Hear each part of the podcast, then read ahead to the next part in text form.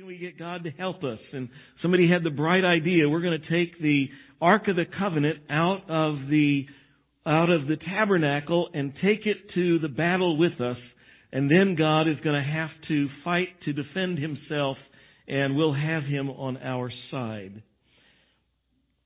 So they, with all of their stubborn, unrepentant hearts and their, their superstitious foolishness, uh, they had all that wrapped up in the garb of great uh, religious splendor and pomp, and it ended in a great disaster.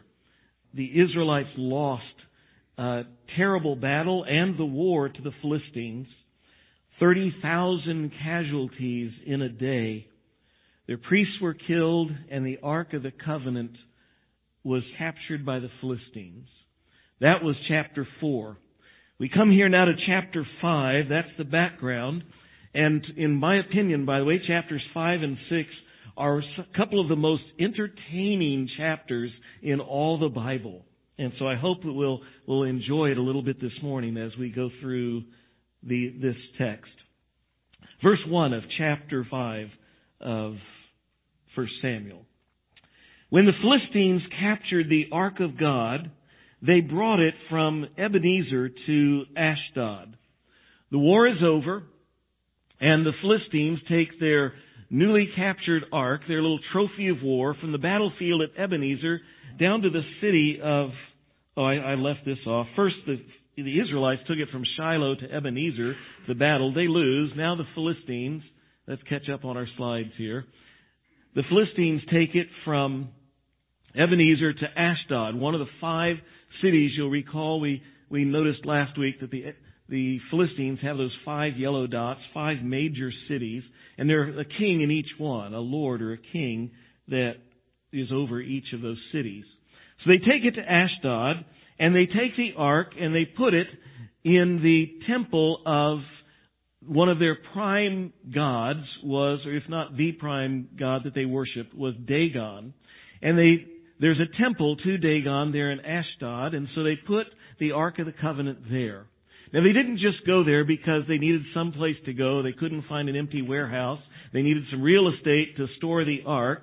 That's not why they take it there. They took the ark of God to the temple of their god Dagon to make a couple of statements. Statement number one is, our God is better than your God. We beat you, and so therefore our God beat your God, and so they're taking the ark there as a trophy to say, here, Dagon is better than Yahweh, God of the Israelites.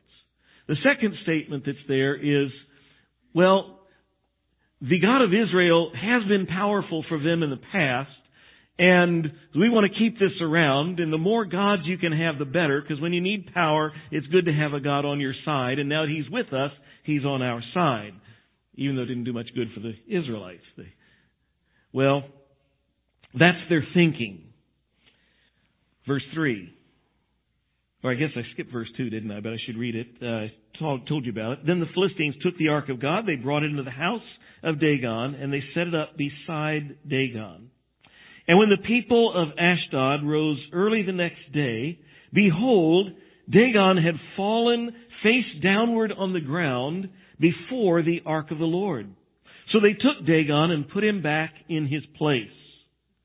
But when they rose early the next morning, behold, Dagon had fallen face downward on the ground before the ark of the Lord, and the head of Dagon and both of his hands were lying cut off on the threshold. Only the trunk of Dagon was left to him. That is why the priests of Dagon and all who enter the house of Dagon do not tread on the threshold of Dagon in Ashdod to this day. So they've taken the Ark of the Covenant to Ashdod, put him in their temple to Dagon, and think that they're making a statement, and God says, well, he decides to mess with them a little bit. You think that Dagon is something, and so I'm going to make Dagon bow. And that night, first night, Dagon right down on his face, right in front of the ark. They come the next morning. It's a little embarrassing. It's a little embarrassing when you have to take your God and you have to help him stand up. See, there's a point there. And of course they missed the point. The next day, Dagon has fallen again. This time, his head is broken off, his hands are broken off, all that's left is the trunk of the body, all laying there in pieces on the ground. Their God is broken. And of course, there's a point there, which once again they miss. Instead, what they do is say, oh, this place where Dagon has broken is now holy ground because he broke here. And we will never step on this again. And I assume they glue him back together and probably stand him back up. You know, idols and idolatry is absolute foolishness. It's a good thing we don't have idols today. And yes, that is sarcasm. I don't have time to preach that sermon this morning, so insert your own sermon here. I'll simply note this. Colossians chapter 3 verse 5, where it says, and covetousness or greed is idolatry. We have plenty of covetousness, plenty of greed today. So the reality is we have lots of idolatry even in 21st century America. God has been making some statements. They haven't been getting the point. God is not done with the folks at Ashdod. Verse 6. The hand of the Lord was heavy against the people of Ashdod, and he terrified and afflicted them with tumors, both Ashdod and its territory. And when the men of Ashdod saw how things were, they said, The ark of God, of the God of Israel must not remain with us for his hand is hard against us and against Dagon, our God. Problem here is not just in the city of, of Ashdod. It says it's in the surrounding areas. It's not just in St. Charles. It's in St. Charles County is the problem. Not, it, the problem is bigger than just this city. We need to understand where it says here, there, he afflicts the people with tumors. That word tumor is, is in most of our modern translations. But if you translate it literally from Hebrew, the word means it's burning. And burning as in burning with a boil or burning with an ulcer or burning with a tumor, especially, it's implicated in the word, in the private areas. Okay? That's specific enough for you. So the Old King James translates that word as emerods which is an old word for hemorrhoids. This is where we all laugh. We go, oh, this is why this is an entertaining story. J. Vernon McGee used to say, this is why we know God has a sense of humor, okay? Well, if you're not a little amused by that, you're probably a Philistine. because the only people that don't think it's funny is the Philistines. But it's not really a laughing matter. It, it's more than hemorrhoids. Notice it says there in verse 6 that He, that's God, terrified them. There is, people are distraught. People are afraid. And it says again in verse 6, they are afflicted. This is no picnic. This, the people are suffering. We get down to verse 7 and where we read, and they say God's hand is hard or heavy against us. It's a severe problem. And as we'll see later as we go on, people are dying. This is death.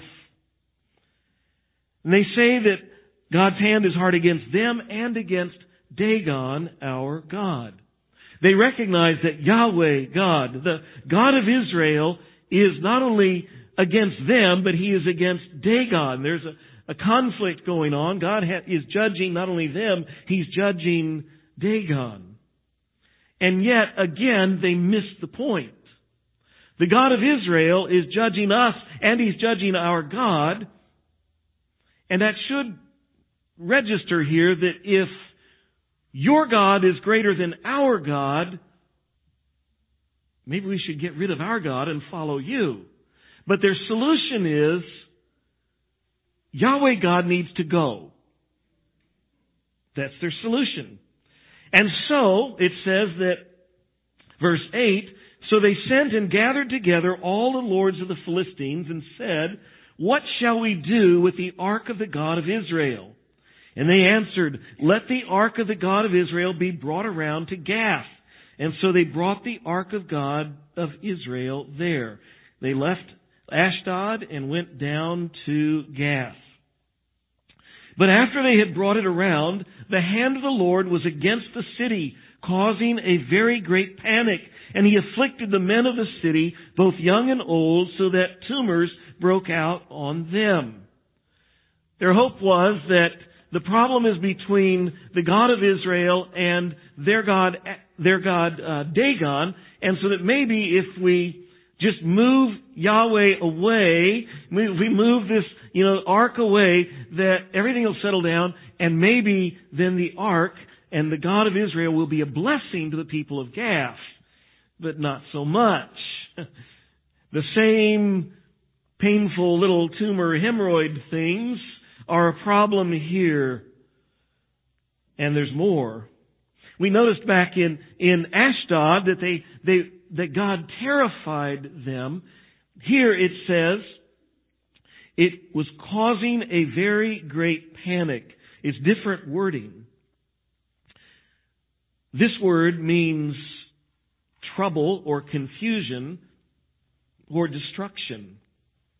What I find interesting is you find the exact same word used a few chapters later, actually over in 1 Samuel chapter 14. And there it says this. There's a battle going on. Once again, it's, it's much later, but there's a battle going on between Israel and the Philistines. And it says, And behold, every Philistine's sword was against his fellow, and there was very great confusion. That word confusion is the same word here, a very great panic.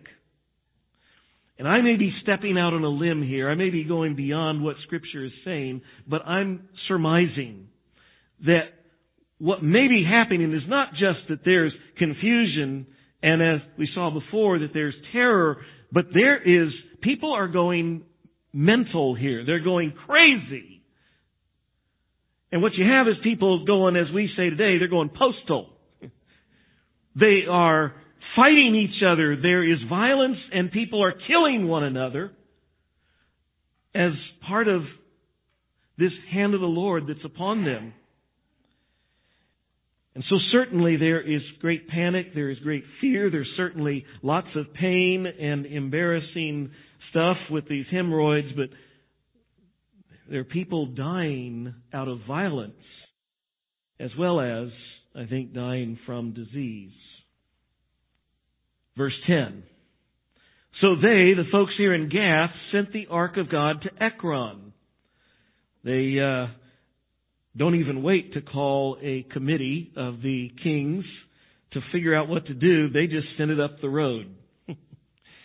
But as soon as the ark of God came to Ekron, the people of Ekron cried out, They have brought around to us the ark of the God of Israel to kill us and our people. They sent therefore and gathered, they call for a meeting of the kings. They sent therefore and gathered together all the lords of the Philistines and said, Send away the ark of the God of Israel and let it return to its own place that it may not kill us and our people, for there was a deathly panic throughout the whole city. The hand of God was very heavy there, and the men who did not die were struck with tumors, and the cry of the city went up to heaven. You see, they said, don't bring it, don't bring it here, don't send it here, but whatever objections they gave, it didn't stop the people from, from Gath from getting it there. They got it there and left. And here the people of Ekron are, it's there, and the plague follows right on its heel. Again, there is deathly panic. People are dying from disease and violence and the tumors. So they call the Philistine lords and say, get rid of this thing. We don't want it. Verse 1 of chapter 6. The ark of the Lord was in the country of the Philistines seven months. So for all of this has taken place over a seven month period. And the Philistines called for the priests and for the diviners and they said, what shall we do with the ark of the Lord. Tell us with what we shall send it back to its place. They've all decided nobody in Philistia wants this ark anymore. Everybody agrees. Send it back to Israel. But how do you return an ark? You know, where's the customer service desk? what do you do? You know, they don't have a receipt. no, I, am just kidding. How do you return an ark? It's the question. So they bring the priests and the diviners and they ask them, what do we do? And they say, verse 3, if you send away the ark of the God of Israel, do not send it empty, but by all means return him a guilt offering. Then you will be healed, and it will be known to you why his hand does not turn away from you. And they said, What is the guilt offering that we should return to him? And they answered, Five golden tumors and five golden mice, according to the number of the lords of the Philistines, for the same plague was on all of you and on your lords. So you must make images of your tumors and images of your mice that ravage the land and give glory to the God of Israel. Perhaps he will lighten his hand from off you and your gods and your land. Why should you harden your hearts as the Egyptians and Pharaoh hardened their hearts? After he had dealt severely with them, did they not send the people away and they departed? The priests and the diviners, they warned these leaders. You might recall last week in chapter 4, when the Israelites brought the ark onto the battlefield, the people in Philistia were afraid. That was their first reaction was fear because they all knew what had happened some 400 years before when God brought the Israelites out of Egypt. And so the diviners and, and these, these priests of these other gods in the land, they said, don't forget about Egypt. You were afraid earlier of the plagues that God brought on the Egyptians. See, that's what God did when He delivered the Israelites out of Egypt. Recall how He did it. God told Pharaoh, said, let my people go, and Pharaoh said, no. And God said, okay. And He sent a plague on them. And God, and Pharaoh said, okay, they can go. And Then he changed his mind. No, they can't go. And so God said, okay, and sent another plague. Ten times that happened. Finally, after ten times, Pharaoh learned his lesson. He said, okay, get out of here. They left. There's much more to the story, but we're not telling that story.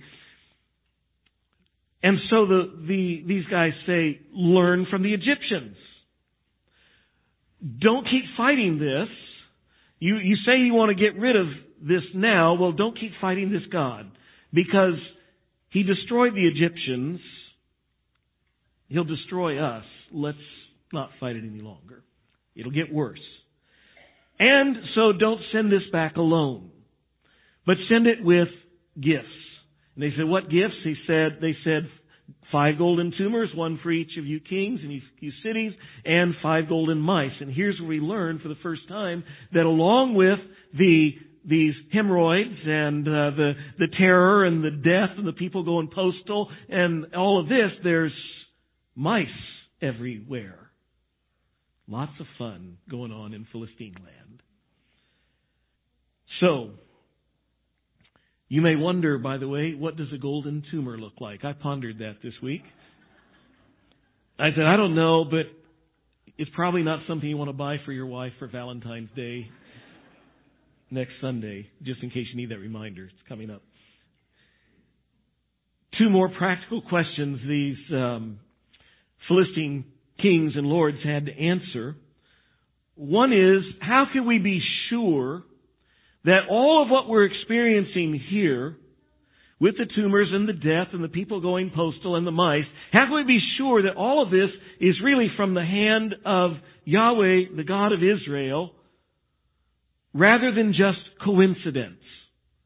It's just coincidence it followed from city to city with the ark. So how do we know though for sure? And secondly, how can we be sure that when we send the ark along with our offerings back to Israel, how can we be sure that it gets to the right place and gets there safely? Verse 7, chapter 6. Now then, take and prepare a new cart and two milk cows on which there has never come a yoke. And yoke the cows to the cart, but take their calves home away from them. And take the ark of the Lord and place it on the cart and put in a box at its side the figures of gold which you are returning to him as a guilt offering. Then send it off and let it go its way. And watch. If it goes on up the way to its own land, to Beth Shemesh, then it is he who has, he, that's Yahweh God, who has done us this great harm. But if not, then we shall all know that it is not his hand that struck us, it happened to us by coincidence. And the men did so, and they took two milk cows and yoked them to the cart and shut up their calves at home. And they put the ark of God on the cart and the box with the golden mice and the images of their tumors. So that's their plan. And if this works, it's going to have to be a miracle of God because they have put several obstacles here in the way as a test. First, they say you take this, you make a, a cart, make it a new one, because if this is God, you want to do your best here. So get a brand new cart, and then you're going to attach to the, the cart, you're going to hook two cows. Two cows that have never been yoked.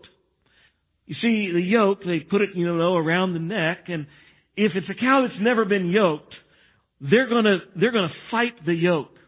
They're going to fight the yoke because they don't like this thing around them. They're going to fight the yoke because when they try to move, it constricts them. And they're going to fight the yoke because this other cow is going to be moving. They're going to be moving in different ways. They're going to be fighting each other. And they're going to be fighting against the weight of this cart. And it's not likely to go anywhere. Problem number one. The obstacle number two, they say take two milk cows two cows that have, that are nursing calves. And you take the calves and you shut them away from the cow. And cows have a very strong maternal instinct. They want to get at, get to these calves. And so the, if you just let these cows go, where they are going to go is they're going to go find their calf.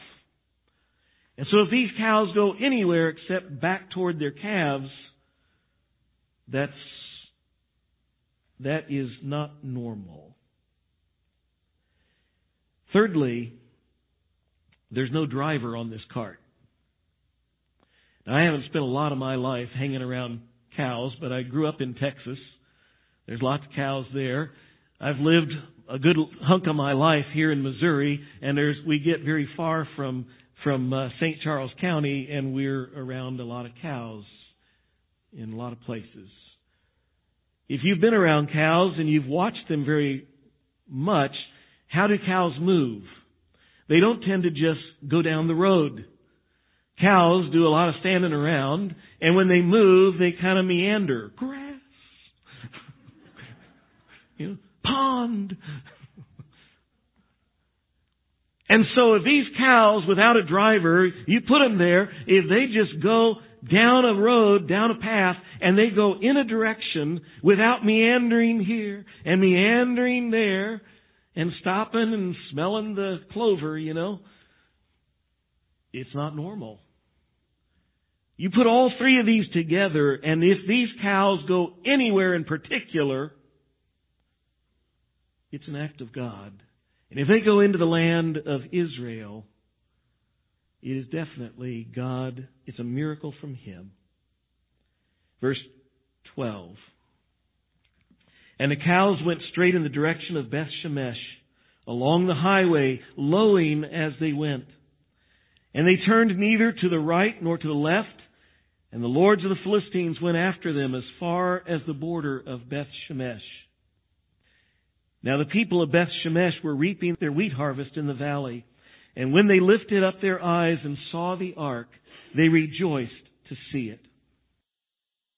So sure enough, when they hook up the cows to the, to the, to the cart, the cart leaves the city of Ekron, goes to the nearest town on the other side of the border in Israel, to Beth Shemesh. There, were, were, there was no fighting the yoke. There was no hesitating over their calves. There was no meandering into the fields. They just went straight down the road. The five Philistine kings are following behind, watching over their investments. But what they see is there is no doubt. This is all from the hand of Yahweh God. What a sight for the folks there in Beth Shemesh. My guess is that these Israelites have had no clue of what's going on in Philistine land. First of all, ever since the war, the Israelites are probably staying well away from Philistines. and secondly, the Philistines aren't publicizing what's going on in their land. This is not something you want to get out. Our men are kind of disabled with, and people are disabled with hemorrhoids and tumors and people are dying and killing each other and there's mice running everywhere. That's not what you put out on the, you know, on CNN if you can avoid it. So I imagine that these Israelites have no idea what's going on there. They're just out trying to get in their harvest, probably worried that a Philistine raiding party might be coming soon to steal their harvest. Something's coming down the road, and it turns out it's the Ark of the Covenant the ark of God. And they rejoice. The cart came, verse 14, to the field of Joshua of Beth Shemesh and stopped there. And a great stone was there. And they split up the wood of the cart and offered the cows as a burnt offering to the Lord. And the Levites took down the ark of, of the Lord and the box that was beside it, in which were the golden figures, and they set them upon the great stone. And the men of Beth Shemesh offered burnt offerings and sacrificed sacrifices on that day to the Lord. And when the five lords of the Philistines saw it, they returned that day to Ekron. And these are the golden tumors that the Philistines returned as a guilt offering to the Lord. One for Ashdod, one for Gaza, one for Ashkelon, one for Gath, and one for Ekron, the five cities. And the golden mice, according to the number of all the cities of the Philistines belonging to the five lords, both the fortified cities and the unwalled villages. And a great stone beside which they set down the ark of the Lord is a witness to this day in the field of Joshua of Beth Shemesh. The ark made it home. The people of Beth Shemesh rejoice in God's blessing.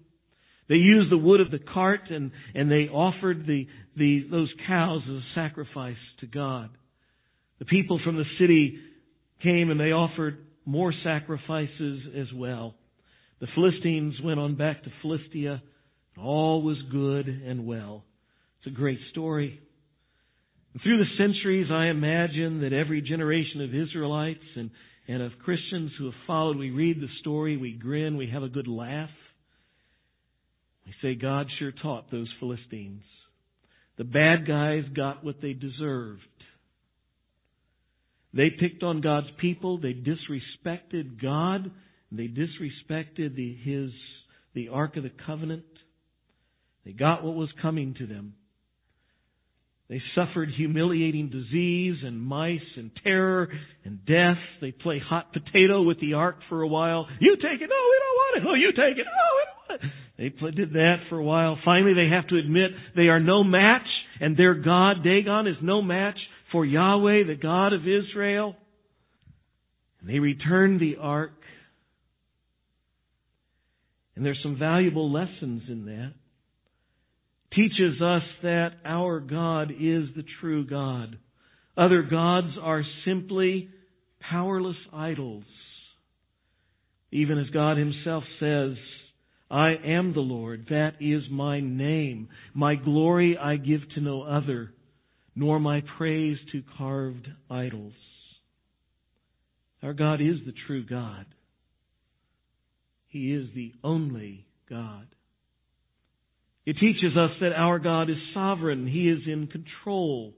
No matter how bleak circumstances in your life are, no matter how bleak the situation in our world may appear, no matter how much it may appear that the bad guys are winning the day, they are only winning the day.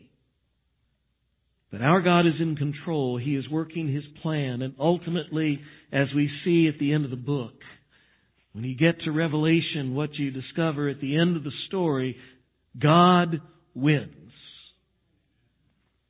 Be encouraged. It teaches us that our God is mighty. He does not need us like Dagon to stand him back up because he has fallen. He does not need us to protect him or to defend his honor. God has all on his own glorified himself in before the Philistines and before the Israelites. And for all of us through the centuries as we read this story, we see God didn't need the Israelites to defend him. He honors and glorifies himself. The ark is back in Israel. All is good, and the story is over. Or is it? There's one more scene left in chapter 6. One more scene to this story and a couple more important lessons to grasp. Verse 19. And he, that is God, struck some of the men of Beth Shemesh because they looked upon the ark of the Lord. He struck seventy men of them, and the people mourned because the Lord had struck the people with a great blow. The men of Beth Shemesh did something that God had expressly forbidden. God had instructed that the ark was to be kept in the Holy of Holies, in the holiest place of the holy place in the tabernacle. That was where the ark was supposed to be and be kept. And it was to be seen only by the high priest of Israel. And only one day a year he could go in on the Day of Atonement. That was the only person and the only time that someone could go and stand in front of and view the ark. And it was on that day that he would take the blood of the sacrifices and atone for the sins of the people. We talked about that last week. Now what has happened is, and by the way, if the ark ha- ever had to be moved, which it did during the time of the people in the wilderness, from the time of Mount Sinai till they go to the promised land, until the time of Joshua when they go into the land, and, and as Joshua and the people are going into the land, there are times the ark has to be carried, it has to be moved. So how was it moved? If you go to, we won't go there this morning, but you go to the book of Numbers. And the book of Numbers in chapter 4, you find that there is a very specific, there are very specific instructions, a very specific process by which the priests were to go into the holy place and from the holy place to take down the veil and to put it over the ark so that no one sees the ark as they do that. And then they are to bring a covering and they cover that, the veil and the ark with this covering. Then they have another cloth that they bring and they put over those coverings. And then they go and cover the other things inside the holy place. And then they begin to take down the tabernacle itself and so that no one outside of the priest sees what was inside the holy place, and no one of the priests even sees the ark itself as things are being taken down. And now as the ark is carried, it is carried covered. No one sees it. Now the Philistines don't know the law of God. And God in His grace did not strike them when they move the ark, and when they do it, not according to His instructions. But the ark has come back home to Israel, to God's people who have God's law and who have God's instructions. We don't know if when the ark arrived whether it was covered or not. My guess is it was not covered as it arrives. And the people here of Beth Shemesh, though they know that they are not supposed to be seeing the ark, but what they do is apparently they turn it into a tourist attraction. Everyone comes and looks. And some of the people get the idea to go and see what's inside the ark. Here in the ESV, it translates it and says the people looked upon the ark.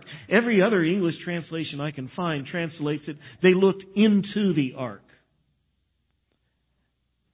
They lift the lid and look in to see perhaps, maybe they want to check, did the Philistines take the stuff out? Because the ark was to have the commandments of God written on the tablets God gave to Moses. It was to have the rod of Aaron that budded. It was to have a container of manna. Maybe they wanted to see, is it still there? But it wasn't their job. It wasn't their right. Matter of fact, the law of God said no. No one does that. And God struck many of them dead for profaning the ark of God by looking into it. Verse 20, Then the men of Beth Shemesh said, Who is able to stand before the Lord? This holy God. And to whom shall he go up away from us? So they sent messengers to the inhabitants of Kiriath Jearim, saying, The Philistines have returned the ark of the Lord. Come down and take it up to you. The tables in this story have turned suddenly and drastically. Moments ago, the Philistines were being judged by God, and now we read the Israelites are being judged by God because they have disrespected Him and they've disrespected the ark. Moments ago, we were laughing at the Philistines playing hot potato with the ark of God, and now the Israelites are playing hot potato with the ark of God. They say, we don't want it, we don't want it, and they send up word up to the folks at Kiriath Jearim and say, here, you take it. God is like a good comedian. A good comedian gets you laughing, and then suddenly you realize you're laughing at yourself. Here we've been making fun of the Philistines, and we realize that the Israelites are in the same boat here as the Philistines. There is a message here. There's a lesson here. The ark is back. But why did the Philistines win the war and get possession of the ark in the first place? We go back to the lesson last week, to chapter 4. We learned last week that because the Israelites were playing games with God, they were playing religion, they were going through the motions of worshiping God while ignoring His Word, while disobeying His laws, while living immoral and godless lives, and they were following after other gods, worshiping other gods, the gods of the surrounding Canaanites. All of this while going to church at the right times and saying, we're, we're good, you know, we're good church going people. And God was disgusted with them. And then when they tried to force God's hand by taking the Ark of the Covenant into battle. God just said, Good. You want nothing to do with me? I'll just take the ark away for a while. Now the ark is back. They've had seven months to learn the lesson that God was trying to teach them for a while. And they haven't learned it yet. We won't, we don't see it here now, but we will see it next week in the next chapter that Actually, they won't learn the lesson here for another 20 years. It's going to be 20 years before the Israelites say, Oh, God, we miss you. And that they turn back to Him. So, two lessons as I wrap up this morning. They ask the right question. Here, as these people are struck down dead, they ask the right question. They ask, who is able to stand before this holy God? It's the right question because what they realize is the Lord God is holy. Our God is the true God. Our God is sovereign. Our God is mighty. And our God is holy. What that means is He cannot stand sin. And that should strike fear into the core of our being because we should realize I sin. And that's what these folks here at Beth Shemesh finally say is, who is able to stand before this God? He is holy and we're not. So get this ark out of here because the ark isn't God, but it represents His presence. We just don't want to be around it. God is holy. He is not to be trifled with. And fear is the right response when we realize that God is holy. That's why the Bible says the fear of the Lord is the beginning of wisdom. When we understand God's holiness, it should cause us to recognize our sin and realize, I've got a problem. The judgments here in this story are warnings that God is a holy God who will one day judge sin. That message is clear through the Bible. And yet we live in a world which has very little or no fear of God. But that's foolishness because the God who made us is a holy God and He will judge us. And we are sinners. We are every one of us guilty. Romans 3:23. All have sinned and fall short of the glory of God. Therefore we should fear God. But there's one more lesson here. And that is that God is gracious. The same God who judges also saves. He saves those who will turn to Him. In this story, we see, in, even in this story that has lots of judgment in it, there we see the grace of God. The, the Philistines take the Ark of the Covenant and they put it in the, in the temple of their idol. And God knocks the idol down. What God didn't do was wipe out the Philistines for beating up on his people. He didn't wipe out the Philistines for mishandling the ark of God. He doesn't wipe out the Philistines for basically taking a victory lap and saying, our God is better than you. But God knocks down their idol. Twice he breaks their idol. Why? To get their attention and say, I am God. Beside me there is no other. They miss the lesson. God sends these, the tumors and all the stuff to get their attention to say, I am God. And they don't get it.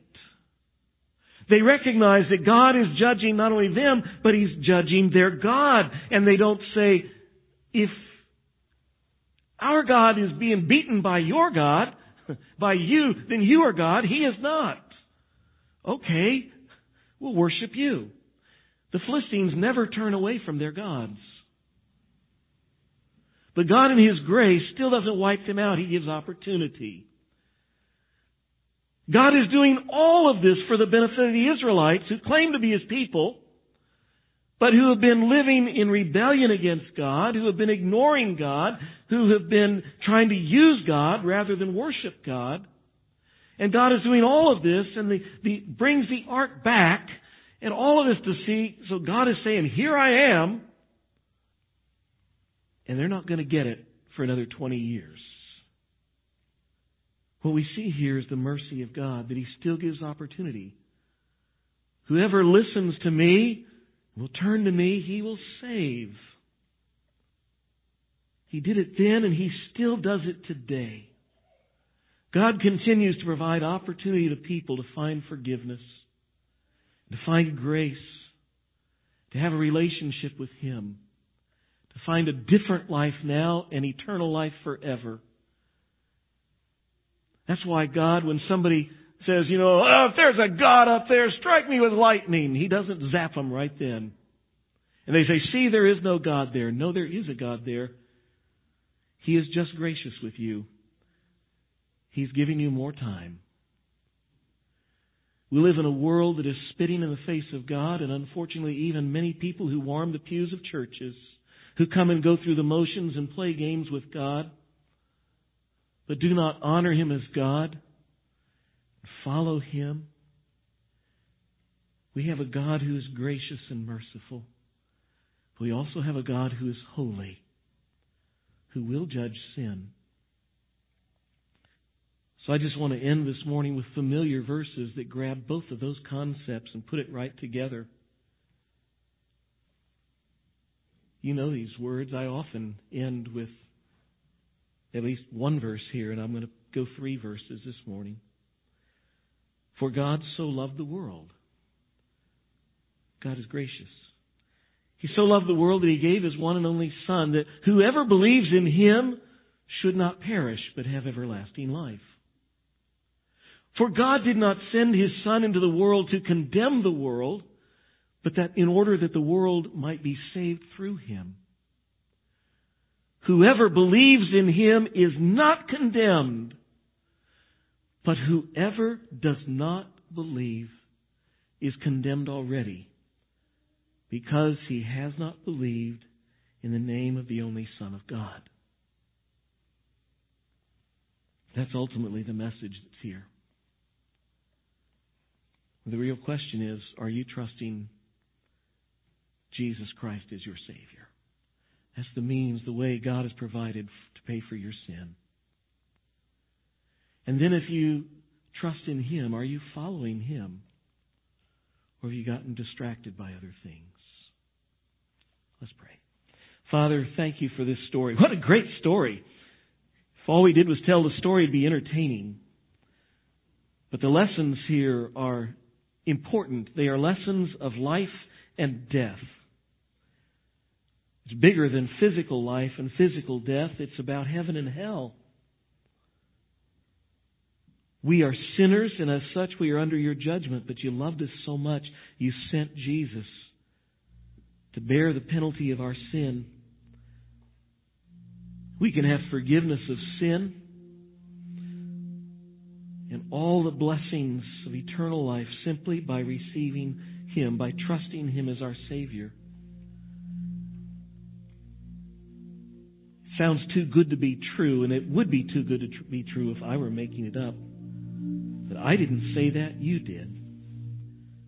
So, Lord, I pray that no one here, no one watching this morning at home, no one misses that message, and no one misses even this opportunity you're giving them to trust in Jesus as their Savior. And find in Him all the promises and blessings that you have, that you offer. And Father, then as your people, may we live as your people. And not be like the people of Israel who so often lived faithlessly, following after other things. Because it's a dead end road. So, Father, we ask these things, they might be true in us for your glory, your honor, and for our good. In Jesus' name.